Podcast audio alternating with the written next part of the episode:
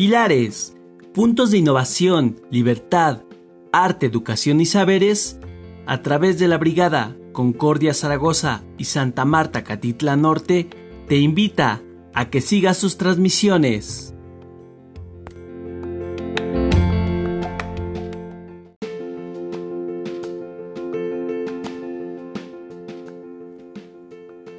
Bienvenidos a Diálogos desde el confinamiento, un podcast de los pilares de la Ciudad de México donde conversaremos sobre temas de actualidad.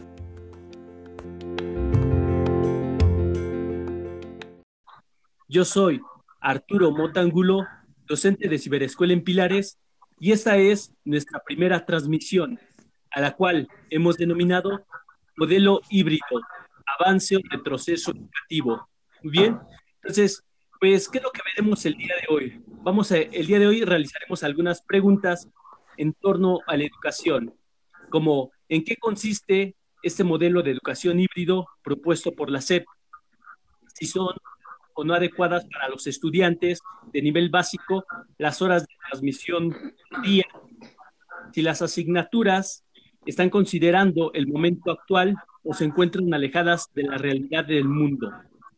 Eh, ¿Cuál es el papel de los medios de comunicación en el momento actual y cuál sería el papel de los profesores en este nuevo modelo. Muy bien, entonces, para, para, este, eh, para este programa tenemos como invitadas especiales a la profesora Elicer Ixba, doctora en investigación educativa y profesora investigadora de la UACM, la maestra Glenda Cabrera Aquino, asesora educativa del Museo Nacional de Antropología y licenciada en Pedagogía por la UNAM y a nuestra compañera y amiga, la profesora Amairani Ovalles, licenciada en Educación y docente de Ciberescuela en Pilares. Pues muchas gracias, bienvenidas, muchas gracias por aceptar esta invitación. Eh, me gustaría empezar con hoy ser maestra Glenda, profesora Mairani. Pues nos sentimos muy bien, Arturo, aquí este, tratando de abonar a toda este, esta, estas eh, que ustedes están haciendo y que dará a conocer pues cuestiones bastante interesantes relacionadas con esto que se llama el modelo híbrido.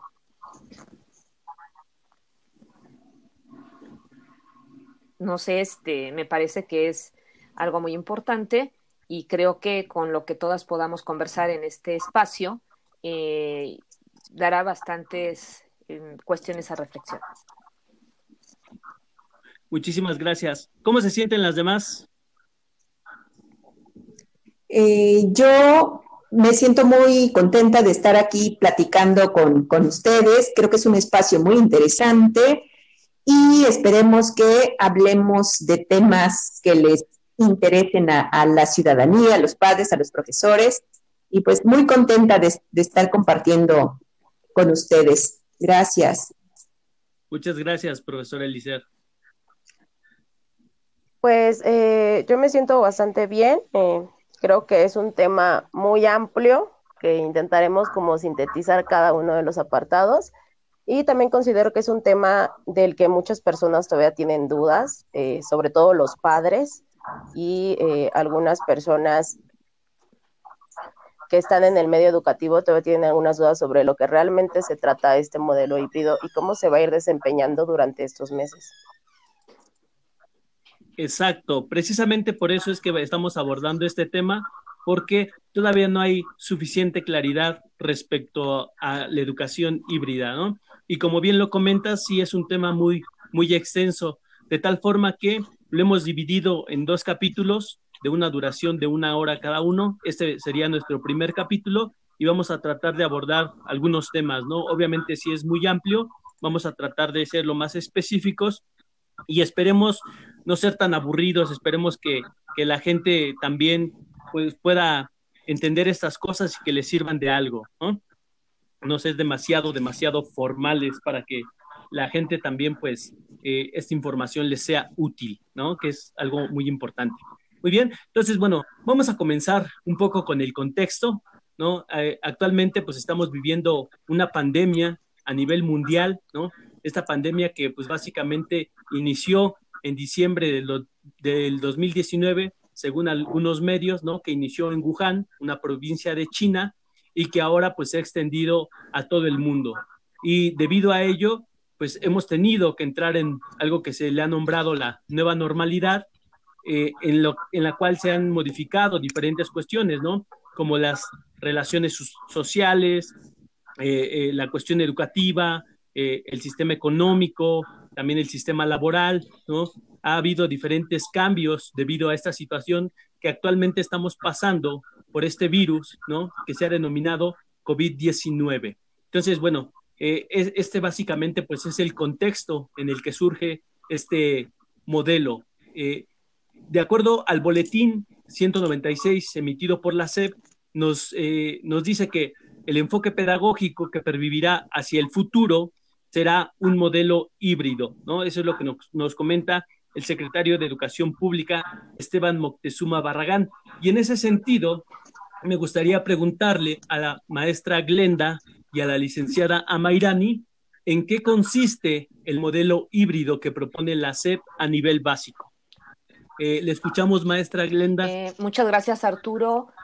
Eh, mira, el, el, modelo híbrido, como tú bien lo has mencionado en ese boletín 196, nos dice precisamente que va a tener un enfoque pedagógico eh, pero conforme vas leyendo el boletín te das cuenta que solamente nos dice eso, además de que va a estar vinculada la parte presencial con la parte a distancia, donde eh, pues habrá eh, medios que intenten facilitar el acceso a la educación a la gran población que tenemos de educación básica y en estos medios se está hablando de televisión, internet y radio. sin embargo, no nos habla en concreto de cuál es la concepción del modelo híbrido en la parte conceptual, la parte metodológica, y entonces queda como ahí, como al aire eh, esto. No, no se aterrizó, o al menos yo eh, no vi en el boletín esa información. Eh, no obstante, bueno, evidentemente esto no va a poder ser factible hasta que no se regrese al semáforo verde. Como bien tú lo mencionamos, estamos en una situación muy particular eh, de salud bastante delicado que va a impactar evidentemente a la economía, pero sobre todo a la parte educativa de la gran cantidad de población que se tiene en todos los niveles. Entonces, bueno, el modelo, el modelo híbrido intentará hacer esto. Eh, no obstante, eh, se empezaron a hacer algunas em, transmisiones vía televisión y vía Internet. Mm. Entonces, esto eh, ha provocado de alguna manera desasosiego, sobre todo en quienes directamente están involucrados en, en el hecho educativo, que son los profesores. Los profesores que están frente a grupo, eh, pues hay todo un desasosiego con relación a qué es lo que va a pasar con esto. Eh, ¿Se hace? ¿En qué sentido se va a hacer? Se incorporaron ahora algunas televisiones y televisoras privadas.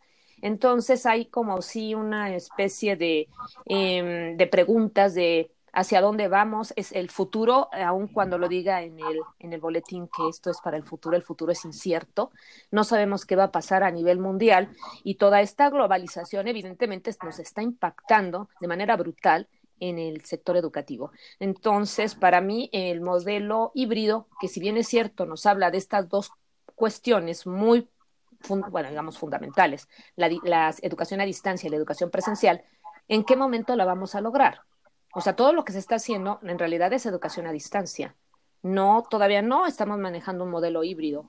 Vemos ahí algunas representaciones en la televisión de lo que se ha intentado hacer con relación a, todos estos chicos. A mí mi, mi, pregunta importantísima sería, este, ¿qué va a pasar con estos pequeños de primer año de primaria que llegan y que necesitan sobre todo eh, socializar y tener un contacto con su profesor, ¿no? Entonces, para mí eso es verdaderamente lamentable, que no, no se pueda tener acceso a, a los compañeros, en, sobre todo en, este, en, los chiquillos de, de, del primer año de primaria. En cuanto a las medidas que plantea Moctezuma Barragán de seguridad, eh, pues qué bueno que se planteen. Sin embargo, no todos los, los, este, los espacios educativos como son las escuelas primarias tienen este, buenas condiciones. Algunos no tienen baños. Eh, algunas escuelas quedaron muy mal a partir del sismo ese sismo que destruyó muchísimas escuelas. Entonces se tiene que hablar de toda una infraestructura económicamente hablando que permita que estas medidas que se están planteando para que se dé de manera, digamos, idónea el modelo híbrido se puedan cumplir. Ese sería mi comentario hasta el momento, Arturo. Muchísimas gracias por su aportación, profesora Glenda. Precisamente como usted bien lo menciona, es, eh, falta una mayor definición, ¿no? una mayor claridad dentro de los comunicados que se están dando respecto a la, al modelo híbrido, ¿no? Eh, sabemos precisamente que habla acerca de las clases a distancia, las clases presenciales, pero no, vaya, no va más allá, ¿no? Entonces sí, sí habría que, que pues invitar básicamente al secretario de Educación Pública a que realicen una mayor definición y que tengan una mayor claridad respecto a estos puntos, porque precisamente pues eh, la comunidad, ¿no? Tanto los padres de familia como los profesores, pues se encuentran en un desconcierto por, por esta cuestión, ¿no? Entonces, bueno, eh, muchísimas gracias. Toca temas muy importantes, ¿no? Como también lo dice, en la cuestión de la infraestructura, que es muy importante, ¿no? Primero, todas las escuelas deberían de tener esa infraestructura y obviamente para poder llevar a cabo esas medidas de seguridad, ¿no? Eh, que se están proponiendo para que se dé a cabo realmente pues este modelo híbrido que como bien lo dice, de momento solamente se ha quedado, ¿no? O está en las clases a distancia hasta que pasemos al semáforo verde. Muy bien. Licenciada Mairani, ¿qué nos comenta al respecto? Buenas tardes. Eh, bueno, como ya lo puntualiza bien la maestra Grenda, el modelo híbrido que propone la SEP se refiere a clases presenciales y a distancia, pero obviamente si hablamos de un aprendizaje híbrido, no quiere decir una más otra, sino integrar ambas para que eh, se pueda tener un aprendizaje significativo, en teoría. ¿no? Por una parte tenemos eh, la parte a distancia, que son la televisión, la radio, el Internet, que en este caso bien lo mencionan que la base en sí es la televisión. Se supone que estos, eh, digamos, apartados estarán basados en los campos formativos, en los aprendizajes esperados y en las áreas de aprendizaje que ya se tienen establecidas para educación básica en los planes y programas. También en esta se supone se plantearán eh, retos para pensar y profundizar temas y las habilidades abordadas. Aquí viene un tema muy importante porque eh, en este nuevo rehacer de, del ciclo escolar a distancia, a, a diferencia del Aprende en Casa 1, no se pedirá a los docentes que tengan como obligación enviar tareas, lo cual generará mucho menos estrés eh, tanto en los padres como en los alumnos, ¿no? Cabe señalar que las primeras tres semanas de, de esta em, educación a distancia va a ser como un curso remedial. Se van a compartir lo que para el gobierno es lo mejor de Aprende en Casa 1 y lo que lo mejor de Verano Divertido. Que de aquí como docentes, pues obviamente sacaríamos nuestro diagnóstico, ¿no? Y buscaríamos la metodología para poder implementar estas cuestiones. Por lo tanto, a partir más o menos del 14 de septiembre es que debemos estar muy atentos, ya que los contenidos que se a programar ya serían de nuestro nuevo ciclo escolar. Y las clases presenciales, como bien puntualiza la, maestra Glenda, pues eh, por ahora no han sido posibles debido a la contingencia del COVID. Así que esto está planeado más o menos que regresemos hasta el semáforo verde, con las intervenciones que también ya se mencionaron un poco, que son lo del agua y el jabón, que eh, son enfocarse mucho en la alimentación de los chicos, en tener el cuidado de los profesores que representan o están dentro de grupos de riesgo y la sana distancia, ¿no? Y como bien puntualiza la profesora, la maestra Glenda, eh, esto en teoría debería de funcionar así, pero lamentablemente sabemos que la, que la cuestión en infraestructura en las escuelas a veces no permite estas condiciones. Entonces aquí habría que preguntarnos, ¿Qué pasa con los alumnos, los profesores, los padres de familia que no tienen acceso a Internet, que no tienen acceso a una computadora, a un celular, ni siquiera a una señal televisiva, ¿no? ¿O qué pasa con estos alumnos que sus padres en zonas rurales no saben ni leer ni escribir? ¿Qué pasa en zonas rurales que ni siquiera hay agua? O inclusive en la Ciudad de México, en las zonas más de, alto, de alta marginación, no hay agua en acceso público a las escuelas, ¿no? ¿Y qué pasa también, por ejemplo, con los chicos con necesidades especiales? Eh, estas reprogramaciones también tendrían que estar enfocadas en cumplir una necesidad como esa. Hasta ahí sería mi comentario. Muchísimas gracias, licenciada Mayrani. Y sí toca cosas muy importantes, ¿no? Precisamente en esta situación hay gente que se encuentra, pues básicamente en los lugares más recónditos de México, que no tiene ni siquiera televisión, ¿no? A veces, y aunque tenga señal, a veces no tienen eh, la línea, ¿no? Entonces, para que puedan observar estas clases a distancia, ¿no? Y también como, como lo comenta, e, esta situación de que, bueno, es importante, ¿no? Saber que las primeras semanas van a tener que ver con cursos remediales, porque básicamente, pues, eh, hay algunos niños que no, que no tuvieron acceso por alguna situación y todo lo demás, y de pronto iniciar así nuevamente con, el siguiente nivel sin que haya, este, pues básicamente una revisión de cómo quedaron en el anterior, porque se supone que hay unas cifras, hay algunos datos, pero sí, sí es importante esto, ¿no? Eh, le agradezco bastante que, que, nos haya aportado con esa clarificación que va a ser importante para los padres, ¿no? Para que ya después de cierto momento, obviamente estas clases pues hay que tomarlas, ¿no? Hay que estarlas observando para ir pues teniendo e, ese tipo de contenidos y poder avanzar de la mejor manera posible. Bien, pues eh, me gustaría preguntarle a la profesora Elicer qué es lo que ella piensa acerca de este modelo, acerca de este nuevo modelo.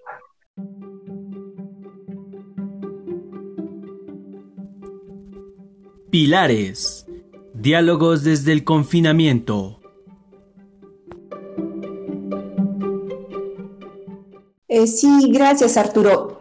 Eh, me parece que es una pregunta este, interesante y que eh, en principio quisiera señalar una cosa, ¿no? Cuando hablamos de modelo educativo, necesariamente tendríamos que referirnos un poco a la declaración o a la explicitación de los aspectos filosóficos, sociales, teóricos, políticos que lo fundamentan. Y me parece que en el caso de este llamado modelo híbrido, eh, eh, no hay tal explicitación porque responde a una emergencia, a una contingencia sanitaria eh, en la que claramente vamos desfasados. La realidad va galopante y las decisiones para enfrentar lo educativo va mucho más lenta, va, vamos a cuentagotas, ¿no? Entonces yo hablaría más bien de que en principio ese modelo, que es eso que llamamos o que la Secretaría de Educación Pública ha llamado modelo educativo, en realidad es un conjunto de acciones que buscan coordinar esfuerzos y recursos a través de las cuales el gobierno federal considera que cumple con su responsabilidad de proporcionar educación pública y gratuita. Y en este sentido, yo lo que pienso eh, en un primer momento es que esto se trata de una reacción en el contexto de una emergencia sanitaria. Y como reacción, pues implica muchas dificultades, muchos vacíos, porque en realidad se va construyendo todavía sobre, sobre la marcha.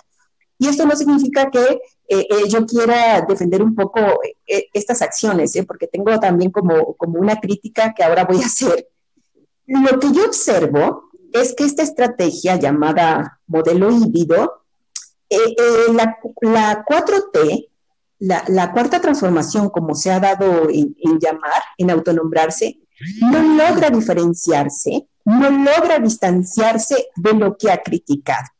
Me, explico mejor. Eh, creo que es muy sabido que eh, eh, nuestro presidente y, y, varios funcionarios que forman parte de su gabinete han sido muy críticos de lo que han llamado capitalismo neoliberal, ciencia neoliberal e incluso educación neoliberal, ¿no? Por lo tanto, lo que uno espera de una postura crítica de un gobierno que se precia de ser diferente, pues es que tome distancia justamente de eso que critica. Y en ese sentido, lo que yo pensaba es que podíamos esperar que eh, eh, la 4T le apostara a una educación que insistiera, que resguardara lo colectivo, el sentido comunitario, el reconocimiento de las problemáticas familiares y locales, y que favoreciera una reflexión incluso sobre la importancia de la naturaleza. Y en cambio, lo que vemos es que propone un modelo que tiende al trabajo individual, que busca cubrir contenidos curriculares y que creo que se pierde la oportunidad de volver a los aspectos fundamentales como es la importancia de los cuidados en casa y en la comunidad, los vínculos, los, los vínculos sociales, los principios éticos y morales necesarios para preservar la vida en un contexto en el que claramente está este, en riesgo. Y, bueno, estoy de acuerdo que, con el fin de atender al mayor número de, alumnos posibles, con el fin de responder al tema de la cobertura, pues eh, recurrir a la televisión y a la radio, pues ha sido acertado, porque se, digamos que se responde a ese principio la cobertura. Sin embargo, la educación no es cobertura. Eh, eh, en este sentido, pienso que en tanto que se prioriza la, cobertura, se pierde de vista que podría haberse prestado atención, se podría haber utilizado ese mismo recurso tecnológico para abrir foros comunitarios, espacios para que las niñas y los niños reflexionaran sobre la pandemia y sus efectos en los diferentes aspectos de la vida, foros para maestros y maestras, incluso foros para profesores, este, para, para padres y madres este, de familia, para compartir, reflexionar y aprender. Es decir, mirar la educación desde un sentido mucho más amplio que solamente reproducir contenidos puestos en los planes y programas de estudios. Esa, esa es mi, opinión. La, Secretaría de Educación Pública propone un modelo que en realidad responde a circunstancias, a propósitos, a modelos que se han criticado. Esa es mi, mi, este, mi postura. le agradezco bastante precisamente por su aportación, profesora Elicer, precisamente en esta cuestión. Entonces, eh, todavía no se ha consolidado como un modelo, ¿no? Lo que usted dice solamente está respondiendo a esa situación y la crítica que hace, pues es, me parece muy relevante precisamente por esta cuestión, ¿no? de que no se ha apartado, ¿no? A pesar de que se está realizando una crítica, parece ser que en teoría, ¿no? Se realiza esa crítica, pero en la práctica, nuevamente, eh, se siguen llevando esas relaciones, ¿no? Sigue estando eh, debajo esta cuestión de, lo privado, ¿no? Del poder y de algunas otras cosas que hemos venido observando desde hace bastante tiempo en esa cuestión del modelo neoliberal, ¿no? Y precisamente en ese sentido y, eh, va lo siguiente, ¿no? Porque, bueno, eh, de acuerdo al boletín 227, eh, dice que participan sistemas de televisión de paga en Aprende en Casa 2, ¿no? O sea, van a, van a participar los medios públicos, pero no solamente los medios públicos, sino también los medios privados, entre los cuales se encuentran el sistema de Sky, de Easy, de Total Play, de Dish, de Star Go, de Megacable, de Star TV, entre otros más, ¿no? Para dar continuidad al ciclo 2020-2021. Y me gustaría saber en ese sentido qué es lo que piensa acerca del el papel de los medios privados en, en Aprende y Casa 2. Eh, no sé si, si es, es, una pregunta para mí, pero yo, yo diría al respecto.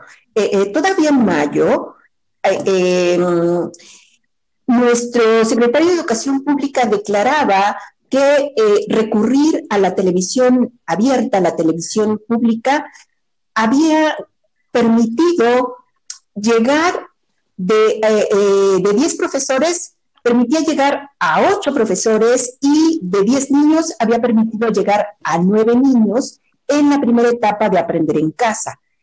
Eso significa que prácticamente se tenía garantizado el tema de la cobertura en un porcentaje bastante alto. Eh, eh, y entonces la pregunta que nos queda ahora es por qué se recurre a los medios privados, a la televisión privada, y se paga una cantidad importante de pesos, 450 millones de pesos, me parece, y, y nos queda, cuando menos, la duda, ¿por qué si casi se tenía asegurada la cobertura, ¿por qué se involucra ahora los medios cuando lo que faltaba cubrir era relativamente muy poco? Entonces, de entrada, insisto, hay ahí como, un tema de contradicción entre lo que se critica por parte del gobierno de la 4T y lo que se hace.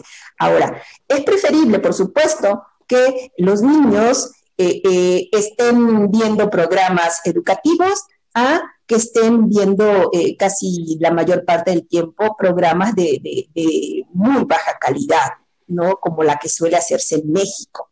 Entonces, digamos que esa sería como la, la, la, ventaja, pero sí queda la, duda, e insisto, y se presta a, calificarla como una contradicción, ¿no? Entre lo que critica el gobierno de la 4T y lo que realmente está decidiendo sobre la, práctica. El peso de las decisiones educativas parece que no eh, está basada exclusivamente en criterios educativos ni pedagógicos, sino que pasan por otro tipo de criterios, ¿no? Que tienen que ver quizá con, con, las cuestiones más eh, este, de carácter político y económico. Eh, a mí también me gustaría abundar en esto que está comentando la profesora, me parece de suma importancia lo que está diciendo. Creo que muchos de nosotros que nos dedicamos a la educación estamos precisamente preguntándonos el por qué. Toda vez que sabíamos perfectamente que la televisión pública eh, tenía una cobertura del 70% del territorio nacional. Entonces, ¿por qué involucrar en este momento a las instituciones y televisoras privadas?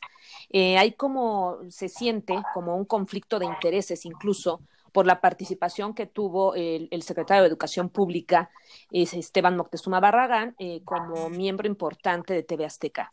Entonces hay una serie de situaciones que no, como si fueran eh, compromisos políticos, que no del todo nosotros eh, comprendemos porque estamos en el entendido que lo que queremos es que haya educación eh, con la pandemia o no, y que se abarque a la mayor cantidad de niños con una calidad de educación e, específica, ¿no?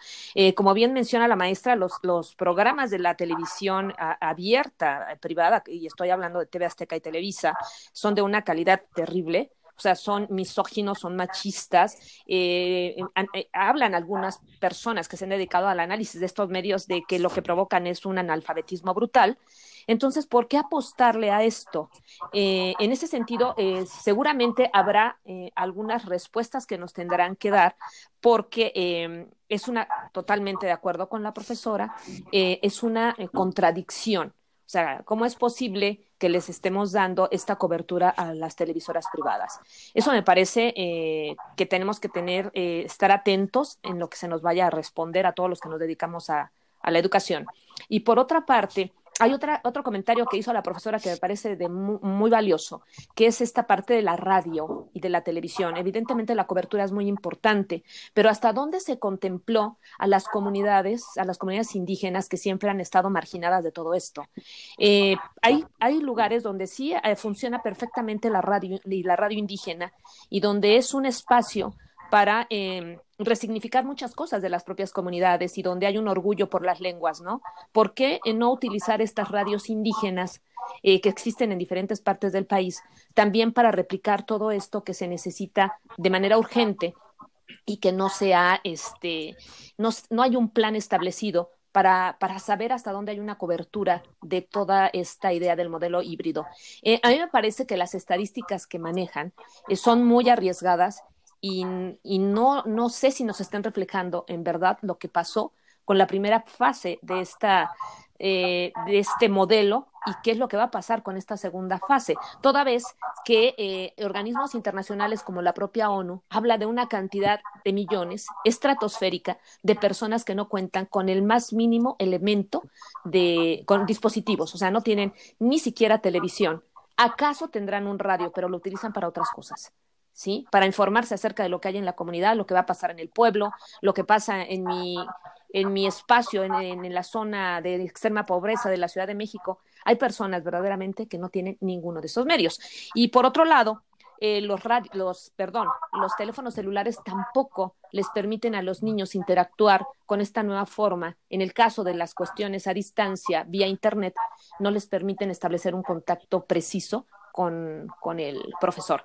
De tal suerte que tanto padres como niños incluso los propios maestros, empiezan a tener una sensación de angustia terrible porque no pueden conectarse, porque papá tienes que, que ¿por qué no lo, por qué no lo revisaste antes? ¿Por qué no me, por qué no hiciste las cosas? El niño, ¿no? El niño angustiado porque no ve ni al profesor ni a sus compañeros, ni puede mandar tarea.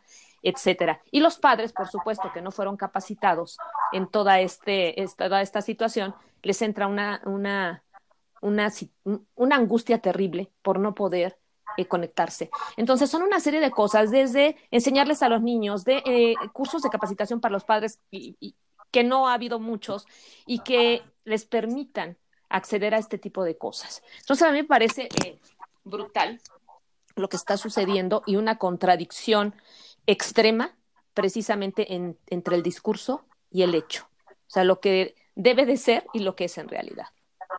Hasta ahí mi comentario.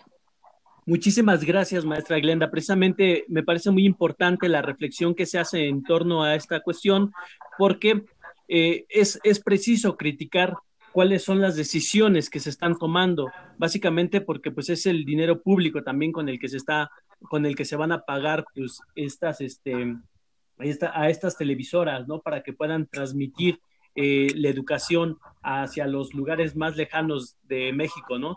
Y sí, sí es de suma importancia, ¿no? Precisamente lo que intentamos es reflexionar sobre esto para que las decisiones pues vayan siendo diferentes, para que vayan siendo mejores y vayan mejorando la calidad de los mexicanos, ¿no? No precisamente para que se siga contribuyendo, para que se siga generando este sistema neoliberal que básicamente mantiene a, unos cuantos ricos arriba y a la mayoría de pobres en la extrema pobreza, ¿no? O en la pobreza. ¿Vale? Eh, le agradezco bastante y ahora me gustaría preguntarle lo siguiente, maestra Glenda. ¿Cuál es su opinión acerca de la duración de cada asignatura? ¿Piensa que son adecuadas para los estudiantes de nivel básico las horas de transmisión por día? A, a, a lo que tengo entendido, ¿no? Va a haber horarios diferidos en diferentes televisoras, por lo menos en tres, la opción 1, la opción 2, la opción 3, y cada una de estas va a durar de 30 minutos por asignatura y en total eh, por día los alumnos tendrían que tomar tres horas de, clases, ¿no? Entonces, me gustaría saber cuál es su opinión acerca de, la duración de esas asignaturas. ¿Cree que son adecuadas para los estudiantes de nivel básico? Eh, mira, eh, mm, un poco pensando en lo que se ha dicho aquí en, esta, en este espacio, eh, evidentemente eh, las acciones que se están implementando eh, tienen una razón de ser. yo, quiero, yo quiero pensar que, que realmente consultaron a los profesores que están frente a grupo, que son los que se enfrentan cotidianamente con la realidad del espacio escolar, para que pudieran ellos asignar una carga horaria en los programas, en, digamos, en el diseño curricular. yo me di a la tarea de estar observando las clases que se dan para educación básica y vi que hay cosas que son acertadas y otras no tanto. Eh, desde mi punto de vista, la hora, el, tiempo de media hora, de 30 minutos, eh, está perfectamente justificado sobre todo por, por la situación, por estar en casa, pero también porque este, por el tiempo de atención que tienen los niños. Eh, el tiempo, digamos, que de la asignatura está bien. Ahora, yo no sé si los chicos a los que vi en estos días realmente sean profesores. Yo lo que pienso que son eh, eh, chicos que son como personas que trabajan en medios comunicadores y que ellos permiten dar pie a lo que va a suceder. Em, hay una hay un espacio donde el maestro da su clase, hay otro espacio donde hay una especie de cápsula que ejemplifica la clase teórica, por así decirlo, y después es eso que me parece muy interesante, algo de música, algo de danza, algo de yoga, para que los niños tengan un poco de tranquilidad. Entonces, eh, técnicamente está bien, aunque eh, en otros espacios que vi, lo que sucedió, al menos con los más pequeños, es que metían cápsulas que son eh, españolas. Entonces, la manera de hablar de los españoles es totalmente diferente a la de nosotros. Y si estamos hablando de los niños de los primeros años, primero, segundo y tercer año de primaria, que están trabajando o que se les está enseñando apenas la lengua materna, em, el español, eh, ¿cómo va a ser el profesor para decirle al niño que no, no se dice o no se dicen las palabras como hablan en España? Todas las cápsulas están hechas en España, al menos las que yo vi, con canciones en España, con niños españoles, que tampoco es el físico de nosotros, ¿sí? Y que entonces, eh, ¿dónde está la producción de, de, la que se hablaba? De esas cápsulas por parte de la gente de la SEP, yo, yo infiero que los profesores, para que se inserten en este tipo de, proyecciones de educación a través de los medios. Eh, técnicamente, insisto, eh, lo, lo, primero que vi me pareció muy interesante, por lo que yo les comento, eh, clase teórica, ejemplificación, un espacio para saber de danza y música y luego algo de yoga. Pero no es en todas las, las asignaturas, depende de la asignatura. Insisto, en otras vi que hay totalmente un desfase porque no tendríamos que eh, poner cápsulas habladas en español de España, porque eso puede causar confusión en los niños.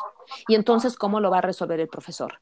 Y otra cosa, un acierto que me parece interesante, aunque no se incluye a toda la gente con discapacidad, hay un espacio, un recuadro, donde alguien está hablando en lenguaje de señas para poder explicar, sobre todo a estas personas que tienen esa capacidad diferente, eh, lo que está sucediendo en ese momento.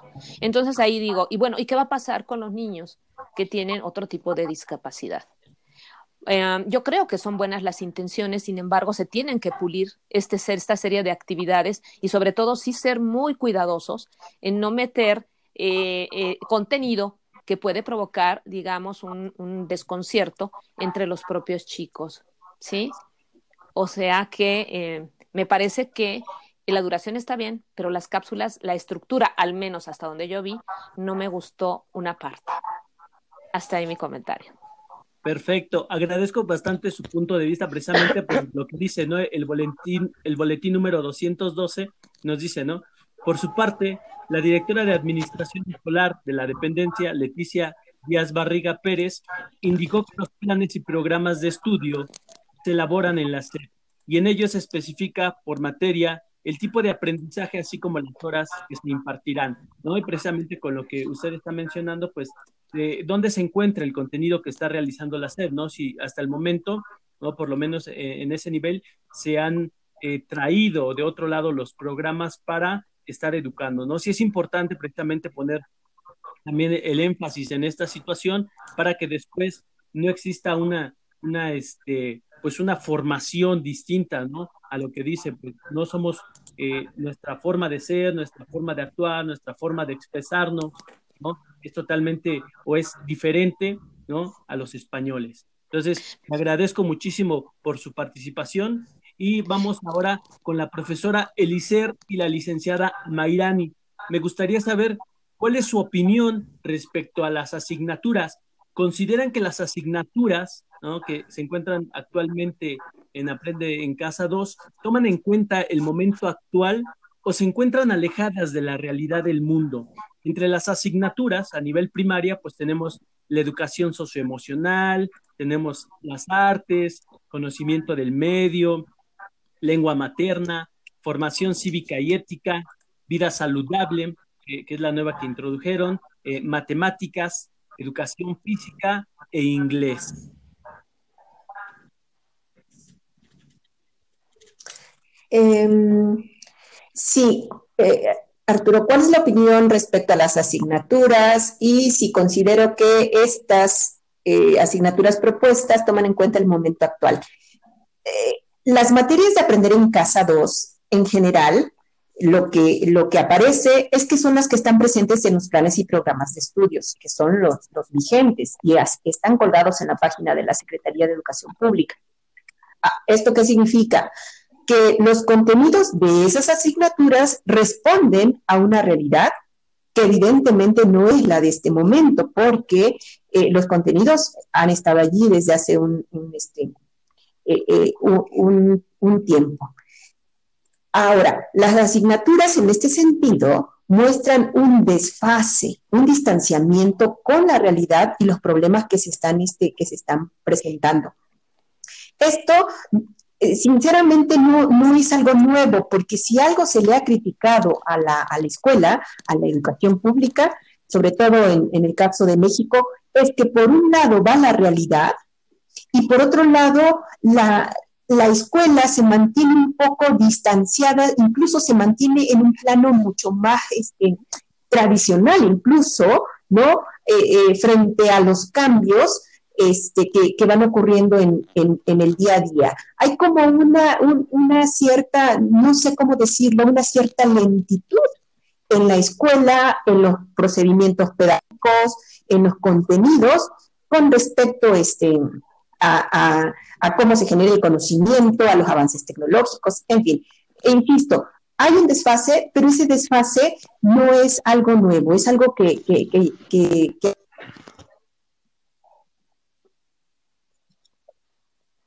hace tiempo, sin embargo ahora sí es mucho más este, presente dado la, de la situación. Ahora, hay que reconocer que se hace un pequeño esfuerzo por atender aspectos de la contingencia sanitaria a través de una asignatura específica que es la de vida saludable. Y con esta asignatura, según lo, señalaba eh, Moctezuma Barragán, lo que se buscaría es generar un cambio en el estilo de vida de los mexicanos y las mexicanas, así como un cambio en los patrones de consumo. Y también señaló que, que vida saludable se integraría a los planes y programas de estudio como un eje articulador en la currícula nacional y no solo como una asignatura adicional.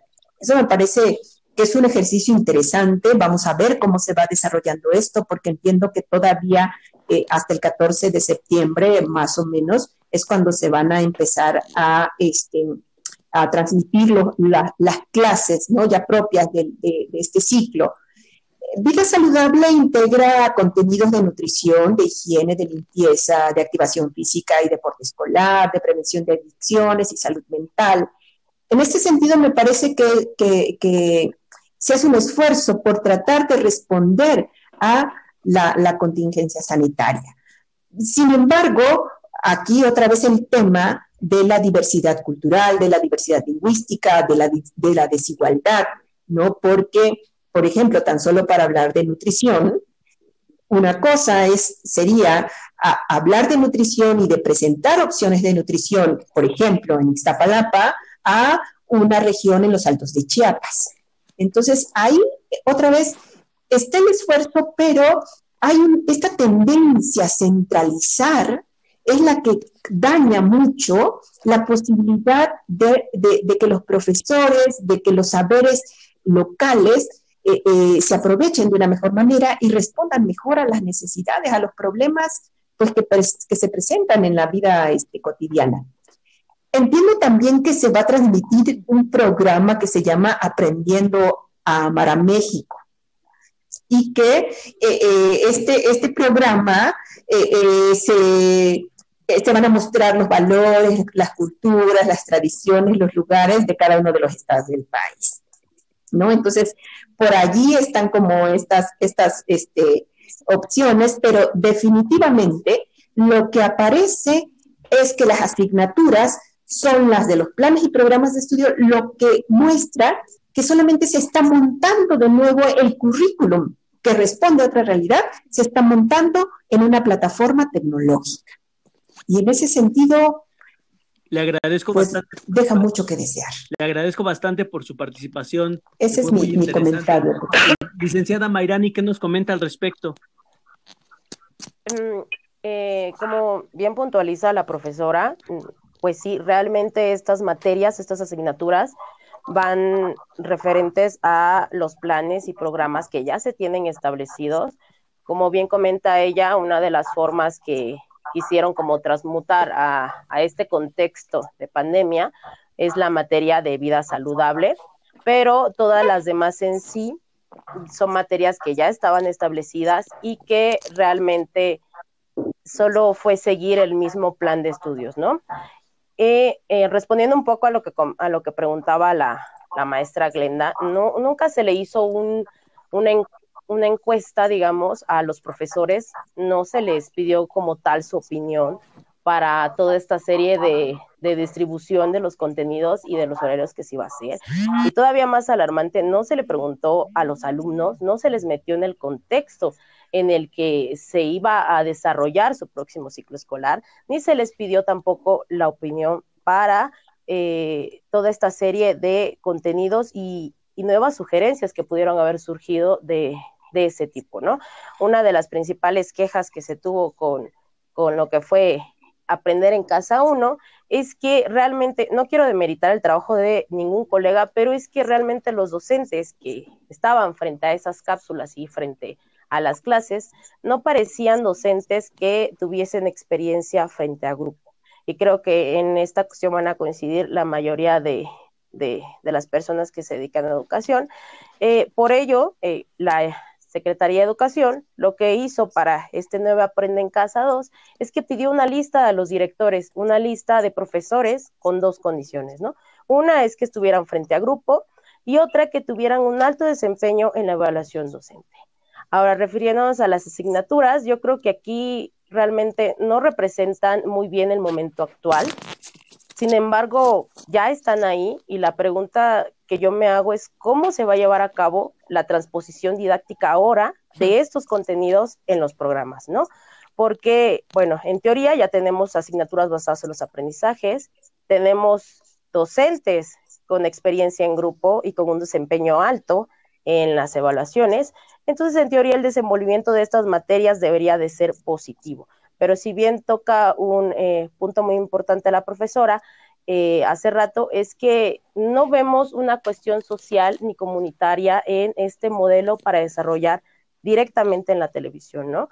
Ya obviamente en las clases virtuales, eh, en el acompañamiento virtual más bien que den los docentes hacia los alumnos, ahí es donde se va a reflejar la metodología que ellos usen y se va a reflejar cómo despejan estas dudas que vayan surgiendo y cómo logran hacer eh, esta interacción entre los alumnos y sus compañeros, los alumnos y los maestros, ¿no? Aún así sigue representando un reto muy grande para padres, para docentes y para los alumnos, ya que, como bien puntualizan, el contexto y las necesidades de cada, de cada uno va a salir a reducir todavía más durante el desarrollo de estos meses. Hasta ahí mi comentario. Muchísimas gracias. Eh, ah, muy importante eh, las cosas que están tocando, es importante generar este tipo de reflexión precisamente porque lo que queremos es pues que la comunidad vaya viendo este tipo de, pues básicamente de cosas que, que, aparecen ahí, ¿no? A pesar de lo que se está diciendo teóricamente, ¿no? Las cosas de modo práctico, cómo se están dando, cómo se están llevando a cabo, ¿no? Cómo se están realizando y obviamente poderlas mejorar. Bien, me gustaría preguntarle a la maestra Glenda, ¿no? ¿Cuál será el papel eh, de los medios de comunicación en esta educación híbrida? ¿Serán únicamente medios de transmisión o será que también estén generando de alguna forma el contenido que va a ir dirigido hacia, hacia los alumnos?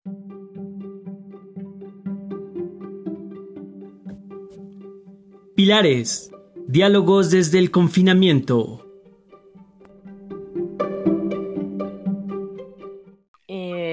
Pues esto es una pregunta muy importante. Eh, esto ha generado muchas, digamos, suspicacias incluso, ¿no? Acerca de cuál va a ser el papel de estos medios, sobre todo si tenemos quienes nos dedicamos a educación, un retrato perfecto de quiénes son los medios de comunicación en México y cómo en algún momento se ha llegado a decir que es la televisión quien educa al país, ¿no? Sobre todo quienes tienen la posibilidad de ver la televisión pública y donde vemos programas de malísima calidad. Eh, eso es por un lado una interrogante. Por otro lado, también hay todo un, una especie de incertidumbre con relación al posicionamiento de, de las plataformas que, tiene, que tenemos todo mundo que utilizar. Y estas eh, plataformas sobre todo son Microsoft, Google y Discovery Education, eh, que están haciendo que en todo el mundo exista la posibilidad de acceder a ellas de manera gratuita para poder generar clases a distancia y poder subir incluso en los contenidos de estas clases en plataformas como las como sería Classroom, que además todas las cuentas están vinculadas.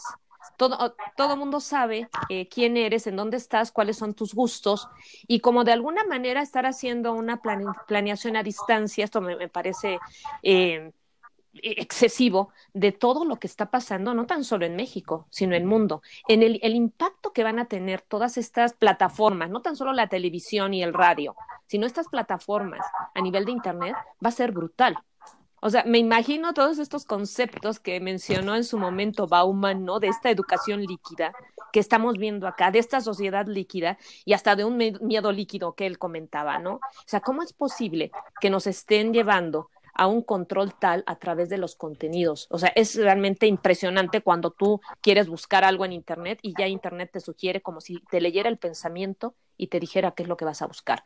Entonces, hay toda una serie de situaciones y en algunos países ya se están haciendo estudios al respecto de cuál es el impacto de, estar tanto tiempo expuesto a un dispositivo como podría ser una computadora o un teléfono. En algunos lugares de América Latina o de Europa eh, se sabía que los chicos eh, de los seis más o menos a los 12 años de edad estaban expuestos aproximadamente como dos horas en el, en el Internet. Ahora se habla de una exposición mucho mayor que puede llegar hasta más de cinco horas. O sea, ¿qué implicaciones educativas va a tener la exposición excesiva a estos medios? ¿Realmente a través de ellos estamos fortaleciendo eh, la educación o qué es lo que va a suceder? ¿Cuál es eh, realmente lo que se está pensando o quienes están los grandes corporativos internacionales que de, alguna manera han comentado que a partir de la utilización de sus plataformas, lo que están visualizando ellos es la em, pues eh, la fuerza de trabajo que pueden tener para un futuro. En ese futuro que no sabemos cuál es, que es un futuro totalmente incierto, porque no sabemos qué va a pasar. Estamos hablando de una pandemia de un COVID que nos está afectando ahorita, que no sabemos tampoco qué va a pasar, cuándo va a llegar el semáforo verde, no lo sabemos, porque ya viene otra situación que se va a presentar en octubre, de acuerdo a la Secretaría de Salud, que es precisamente la influenza. Eh, mientras en otros países ya hay un rebrote, ¿qué va a pasar con México? Que todavía no terminamos de la primera parte cuando se supone que va a haber un rebrote. O sea, son una serie de situaciones que tendrían que haber sido contempladas por una parte. Y creo que esto no puede ser eh, que dejemos a un lado, o sea, esto me parece que es terrible, dejar a un lado al profesorado, a los alumnos y a los padres de familia. Yo creo que en nosotros está poder acercarnos a ellos o incluso generar alguna investigación donde tengamos una, una muestra significativa de profesores y que nos digan realmente qué es lo que quieren. Muchos de ellos están totalmente desconcertados. He estado leyendo opiniones de los profesores donde dicen algunos de ellos a río revuelto modelo híbrido, por ejemplo, o algunos dicen que a quienes menos se tomaron en consideración fueron a los profesores. Entonces, yo sé eh, que esta es una, es una nueva realidad, no una nueva normalidad. Estamos en otra realidad totalmente diferente y sobre esa realidad tendríamos que estar actuando. Sin embargo, quienes trabajan, insisto, cotidianamente con la población escolar, que además, déjenme decirles que a veces los grupos son de 45 niños, o sea, ¿cómo vamos a establecer la sana distancia? O sea, tiene que haber todo un plan estratégico en las escuelas para que se pueda lograr lo que se pretende de manera, eh, pues, desde el punto de vista del deber ser. Eso es lo que yo quiero que pase, pero en realidad, ¿cuáles son las condiciones con las que nosotros contamos como sociedad mexicana para poder enfrentar todo esto? ¿Y cuál va a ser la participación de las, de las diversas, eh, digamos, miniceps que existen en todos los estados de la República para apoyar este, este proyecto? Si estamos viendo que también hay cuestiones de, este, que no tendrían por qué meterse, pero la política está presente. Está la política pública, la política en general, las cuestiones económicas y dónde están los profesores y dónde está la educación. Digamos que sí se tiene que tomar conciencia de lo que está pasando y generar investigación que nos permita saber si los datos que nos están manejando son reales, porque a veces, o sea, no podemos tener los, datos tan rápido. ¿Y qué es lo que está pasando en el ánimo de los niños, de los padres, de los profesores? Y esa situación de angustia que yo veo a la profesora de primer año de primaria que le tocó, que no sabe si sus niños van a llegar o si se van a poder conectar, o si tuvieron eh, eh, la, banda suficiente o la intensidad del Internet. Hay niños que sus padres y jóvenes yo doy clases con jóvenes. Hay jóvenes que sus padres perdieron el empleo, ambos, y están sobreviviendo, la familia, con la beca pequeña que tiene el niño de primaria, porque no tienen trabajo. Entonces, eh, la realidad de México es diversa. aquí en la misma ciudad no es lo mismo irte a Santo Domingo que irte a San Andrés Totoltepec. O sea, tenemos una de microsituaciones aquí en lo que es la zona conurbada extremas. O sea, podemos tener al niño que tiene todas las posibilidades de poderse meter a esto, a la, a la educación a distancia, y niños que no lo van a poder lograr jamás. Entonces, ese rezago que tenemos en educación desde el siglo XVI, no sé si en este momento vayamos a poder lograr eh, impactar de otra manera, sobre todo porque no se está considerando a los actores involucrados en esta situación.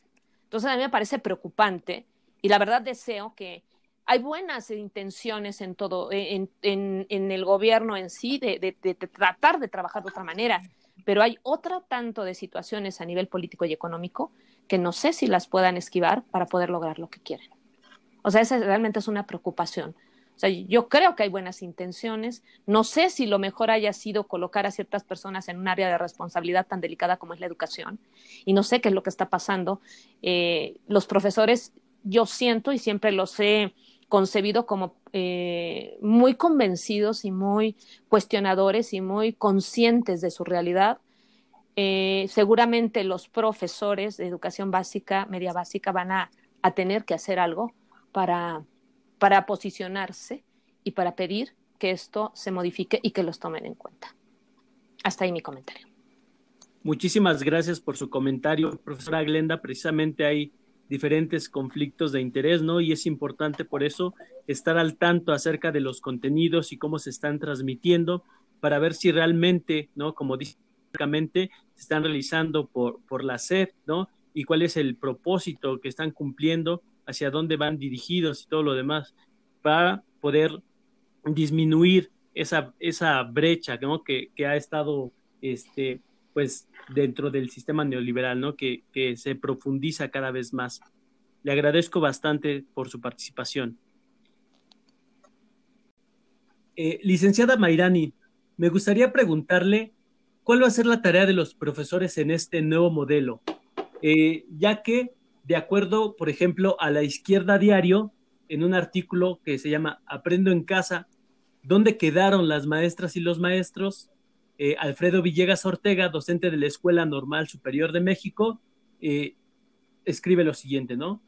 Por nuestro quehacer como docentes, es de sumo interés revisar qué es lo que pasa en el sector educativo, las acciones que se están instrumentando, sus alcances, pertinencia e intereses a las que obedecen.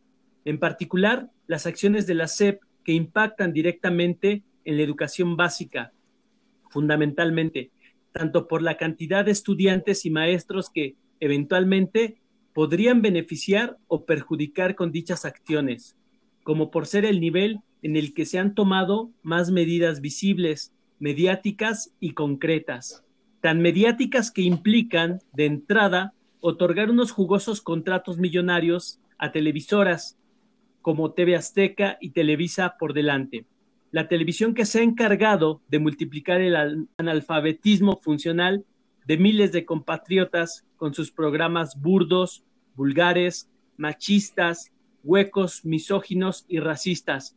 Será ahora la plataforma para proyectar contenidos educativos. La misma televisión que se cansó de golpear al magisterio democrático al tildarlo de ignorante, sucio, irresponsable y casi apátrida. Entonces, me gustaría saber en eso, ¿cuál es su opinión respecto a esto? ¿Cuál, cuál será la tarea del profesor en este nuevo modelo? Eh, fíjate que una de las cosas que más se ven recalcadas, eh, tanto en los consejos técnicos como en los acuerdos que se, que se empezaron a dar, es que la base para esta nueva, digamos, este nuevo ciclo escolar en cuestión a distancia, la base iba a ser la televisión, ¿no?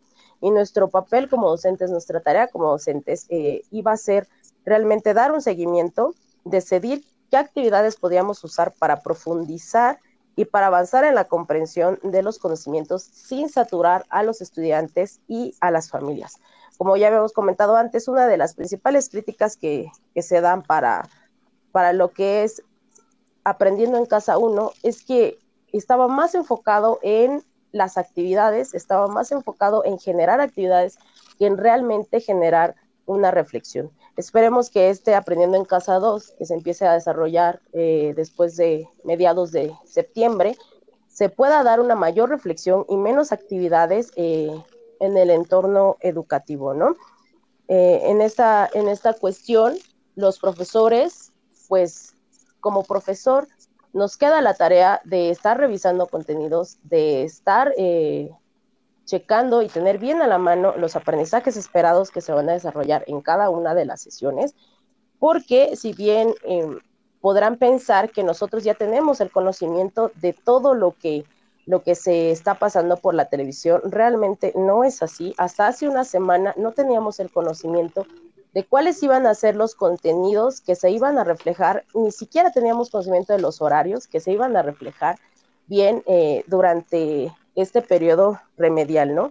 Y durante lo que sigue del ciclo escolar, eh, se nos ha comunicado que va a ser de manera esporádica, ¿no? De manera periódicamente se nos va a dar la programación de Aprenden Casados, ¿no? Por lo tanto, nuestra intención va a ser facilitar eh, el, vínculo que vamos a lograr con nuestros alumnos y entender que las herramientas que nosotros usemos digitales no van a ser eh, de acuerdo a lo que más se nos facilite a nosotros como docentes, ni lo que más se le facilite eh, a los papás, sino que tenemos que tener en cuenta todo el contexto que embarca, el capital cultural que embarca también de cada niño, para poder escoger una herramienta digital que sea adecuada, en este caso para despejar dudas, si es necesario, para eh, dejar actividades, si es necesario, y para dar el acompañamiento correspondiente eh, de este niño, porque ya bien lo decía el secretario de Educación, no vamos a ser sustituidos por esta nueva eh, modalidad a distancia, que todavía no se ha convertido en híbrida porque todavía no podemos asistir a clases presenciales, pero sí que nos va a dar eh, cierta libertad en poder escoger las metodologías que vamos a ocupar dentro de estos periodos, ¿no? Eh, por ejemplo, la pedagogía de la pregunta, que es reflexionar con los niños, que generen preguntas, que generen investigaciones, que generen un autoaprendizaje, en buscar información, eh, no solo se queden con lo que les dicen los docentes, sino en poder ayudar también a los padres en esta cuestión de que se puedan actualizar en las diferentes plataformas que se van llevando, ¿no? Y pues prácticamente eh, creo que este tipo de, de actividades solo se deberían de dejar si estamos de acuerdo en que vamos a hacer observaciones, sugerencias o vamos a realizar un diálogo entre los alumnos. Creo que nuestro papel va a ser un papel de facilitadores, va a ser una tarea de dar seguimiento a, este tipo de, desempeño escolar que se va a llevar ahorita. Y por supuesto vamos a tener que estar constantemente actualizándonos y capacitándonos y también tratar de ayudar tanto a los alumnos como a los padres para que puedan también actualizarse en esta nueva normalidad, por así decirlo, que vamos a obtener, ¿no? Esta nueva realidad que vamos a tener en el ámbito educativo. Bueno, pues muchísimas gracias por el comentario respecto a esta situación de los profesores en este nuevo modelo. Y pues nada, me gustaría eh, saber si tienen, eh, digo, con esto ya estamos casi por terminar. Me gustaría saber si tienen algún comentario final, si tienen algún comentario final respecto a esto de la educación híbrida. Eh, maestra Glenda, profesora Mairani, doctora Elicer. Pues mira, yo te podría comentar que eh, esta situación de, la pandemia nos, ha, nos va a llevar a muchos aprendizajes y también a considerar eh, todas las carencias que tenemos en, el sistema educativo nacional, que no son pocas y que las, venimos, que las venimos arrastrando desde hace muchísimo tiempo, ¿no?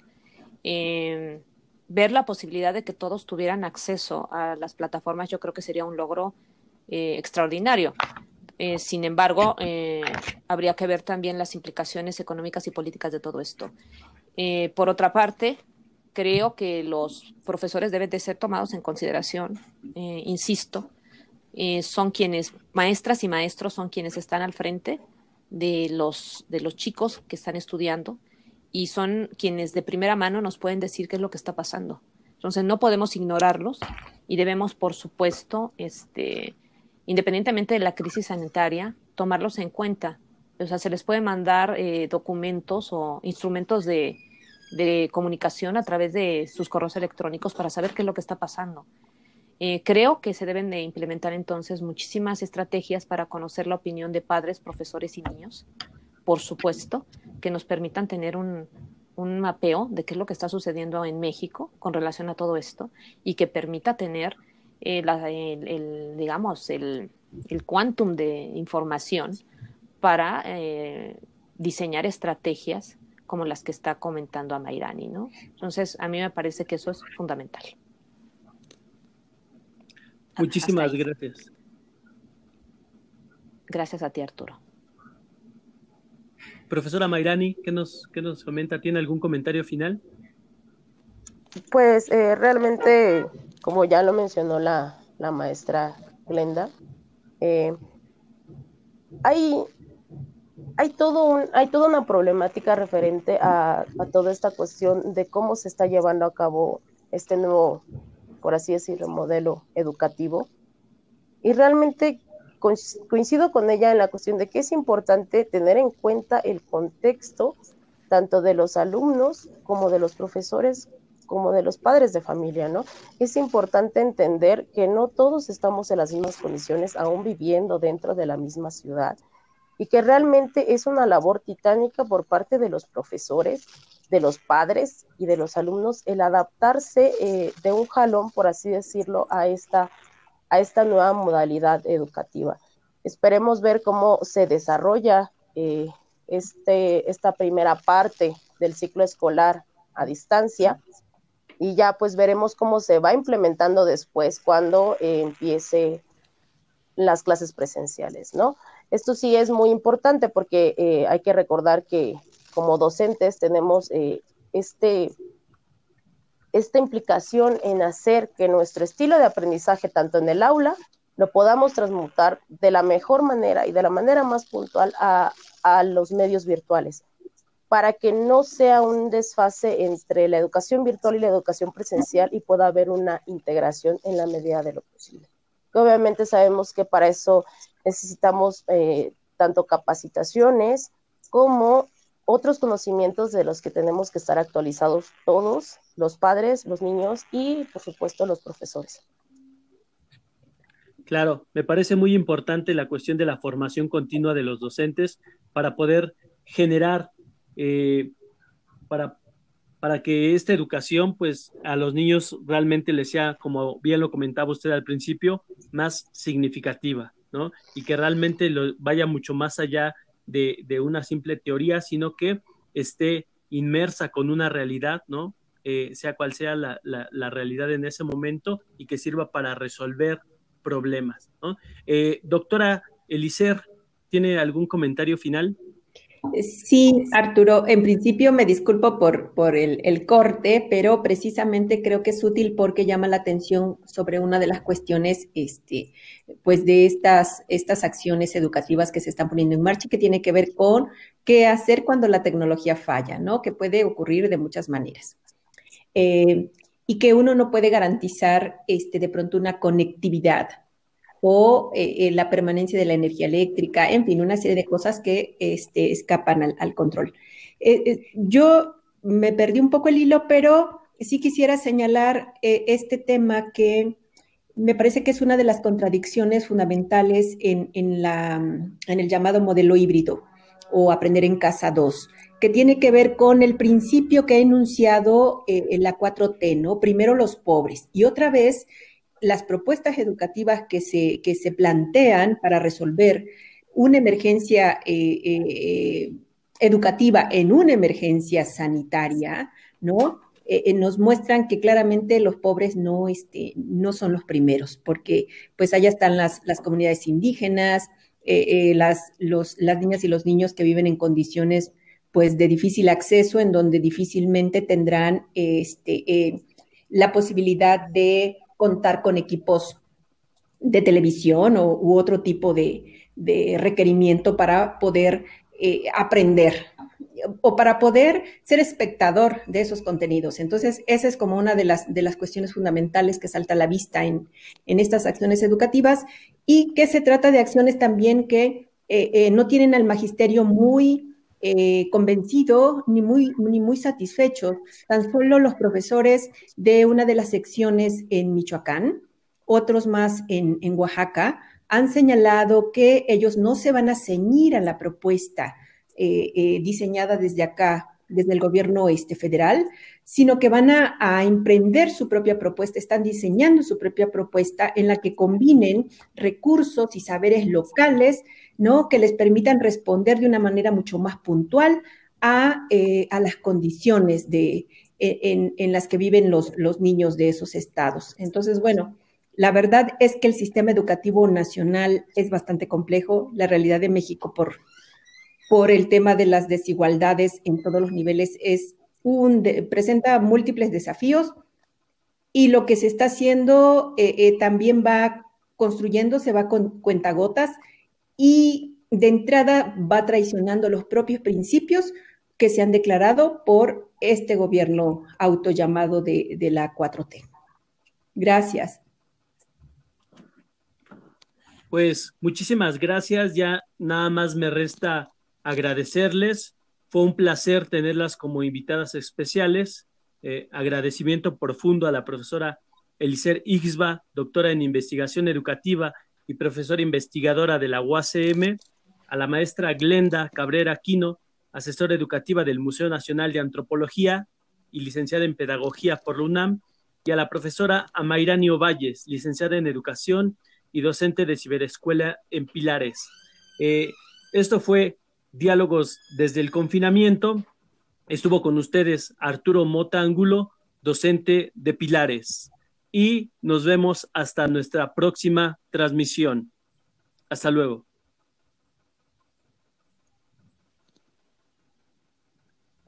Bien, pues. Si están interesados en participar en algún podcast, o en integrarse en alguna de las diferentes actividades que la Brigada Concordia Zaragoza y Santa Marta Catitla Norte tienen para ustedes, entonces pueden enviarnos un correo a jose.roa.sectei.cdmx.gov.mx. Ahí los estaremos esperando.